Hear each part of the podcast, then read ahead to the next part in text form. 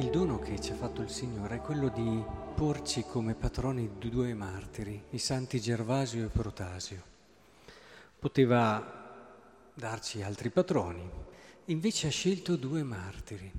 Vorrei con voi questa sera cercare di comprendere perché questo è un grande dono, che non dobbiamo mai, mai considerare come una cosa tra le altre, casuale, ma è un preciso dono che il Signore ci ha voluto fare.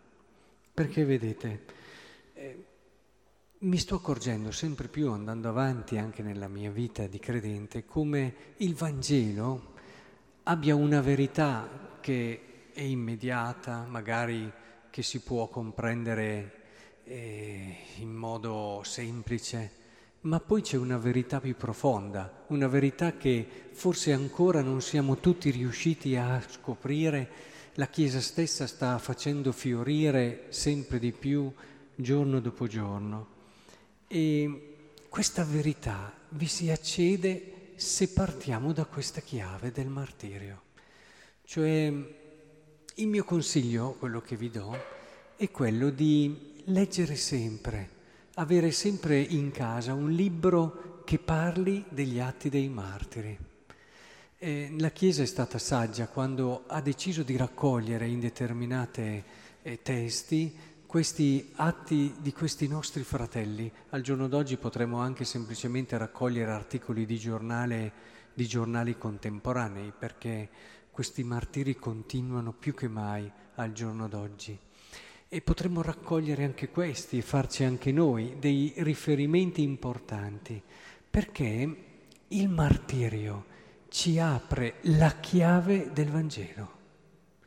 Se noi vogliamo comprendere la profondità delle pagine del Vangelo, dobbiamo introdurre la lettura e la preghiera del Vangelo a, da questa chiave. Dobbiamo introdurla e aprire con questa chiave il Vangelo.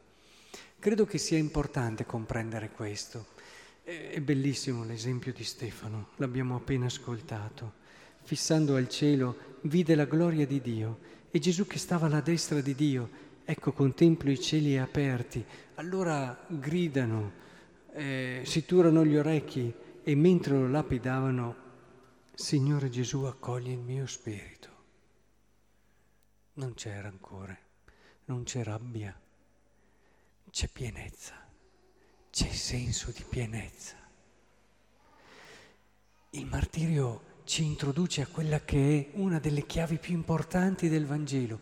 Il Vangelo è per la nostra pienezza, non per il nostro essere giusti, non per il nostro sentirci bravi, che può essere quanto di più anti-evangelico ci sia, ma per una pienezza. E dopo continua, Signore, non imputare loro questo peccato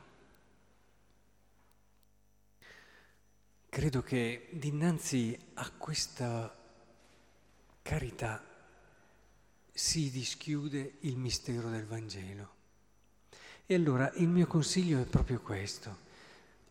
Procuratevi intanto gli atti dei martiri, ci sono quelli ufficiali, poi ce ne sono anche altri.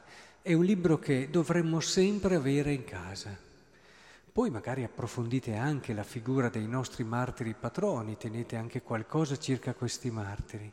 E nella lettura quotidiana che fate del Vangelo, che do per scontato che la, faccia, che la facciate, premettete sempre questa lettura con la lettura di un branetto di un martire.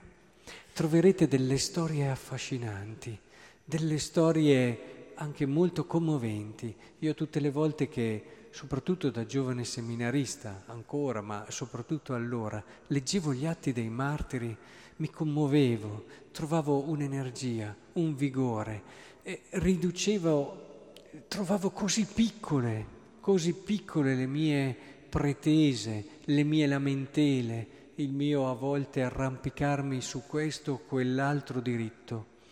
E soprattutto capivo il senso del peccato, perché se io devo capire il senso del peccato più che parlare d'amore generico, eh, il suo posto lo trovo in chi dà la vita, lì c'è proprio l'opposto del peccato, nella sua radice, nella sua natura, perché c'è quella speranza che il peccato non ha.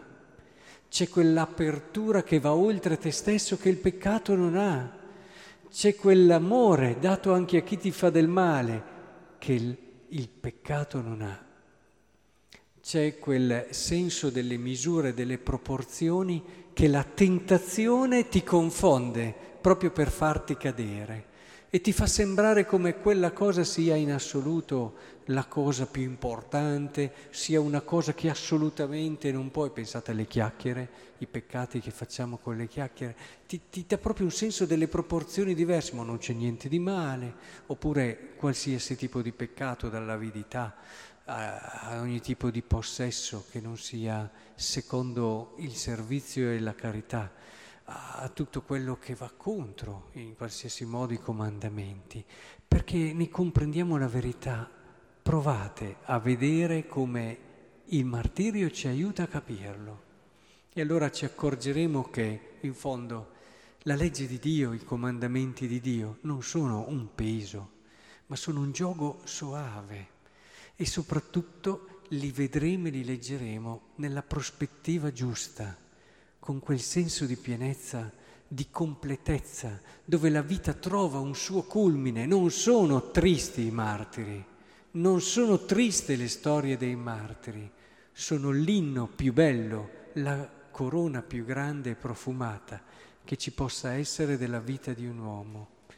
Vinciamo quindi le nostre codardie, i nostri piccoli e grandi compromessi, dietro i quali eh, arriva sempre il peccato nella nostra vita e guardando a questi nostri fratelli ritroviamo il senso della bellezza e della pienezza che Gesù ci ha donato donando se stesso per noi.